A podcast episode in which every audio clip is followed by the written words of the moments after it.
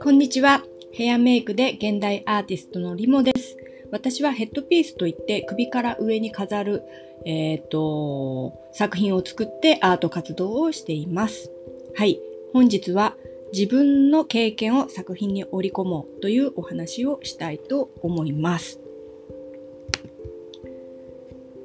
えっと、現代アートというと結構その作品そのものよりも コンセプトが大事だったりします。コンセプトっていうのはその作品から伝えたいことって言ったら簡単かな。だったり、あと、社会に何か疑問を投げかけたりとか、なんかか新しい価値観を提供したりとか、そういう感じですね。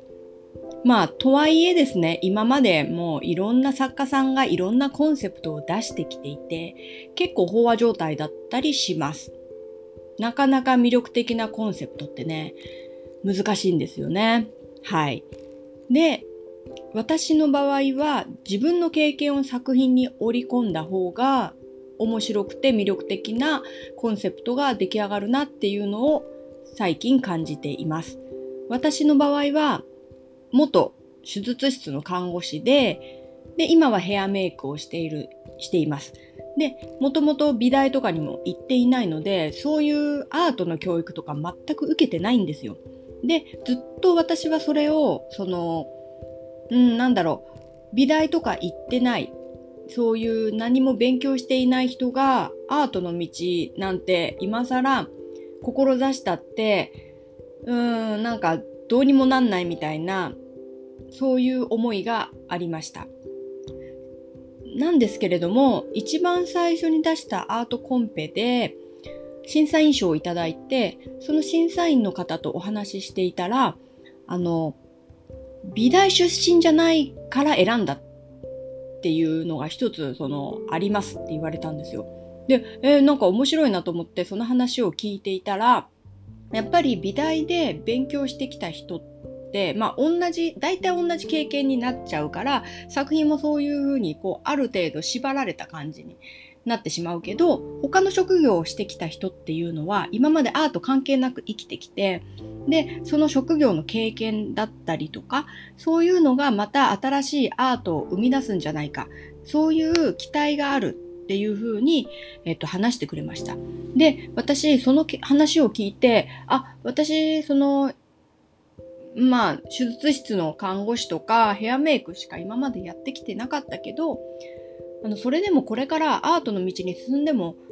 いいんだなっていうふうにすごく勇気をもらいました。で、それから、なんだろうな、誰かの、なんか、あ、すごいアーティストのコンセプトってすごい面白かったりするので、ついなんかそういう感じにしたくなるんですけども、あえて、そういうので真似しても意味ないので、自分の経験、特に看護師ですね、の、その、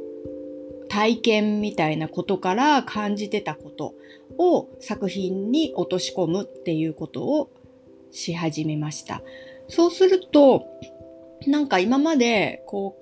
う、上っ面な感じだったんですけれども、そこに自分の経験が加わると、すごいコンセプトに厚みが増して、自然と魅力的で面白いコンセプトと作品になっていくっていうことに気がつきました。はい。そう、自分では結構些細なことで、そんな大したことないなって思ってたりとかもするんですけれど、えっ、と、見る人からすると、そういうことがすごく面白い。そういう視点ってなかなかないみたいなことを、えっ、と、言ってくれたりとかします。なので、なんかアートに興味あるけど、今更何にもできない、今まで普通のサラリーマンでしたみたいな人でも、これからアートを志すっていうのはすごくいいと思います。はい。今日は自分の経験を作品に織り込もうというお話でした。今日も聞いてくださりありがとうございます。また明日、リモでした。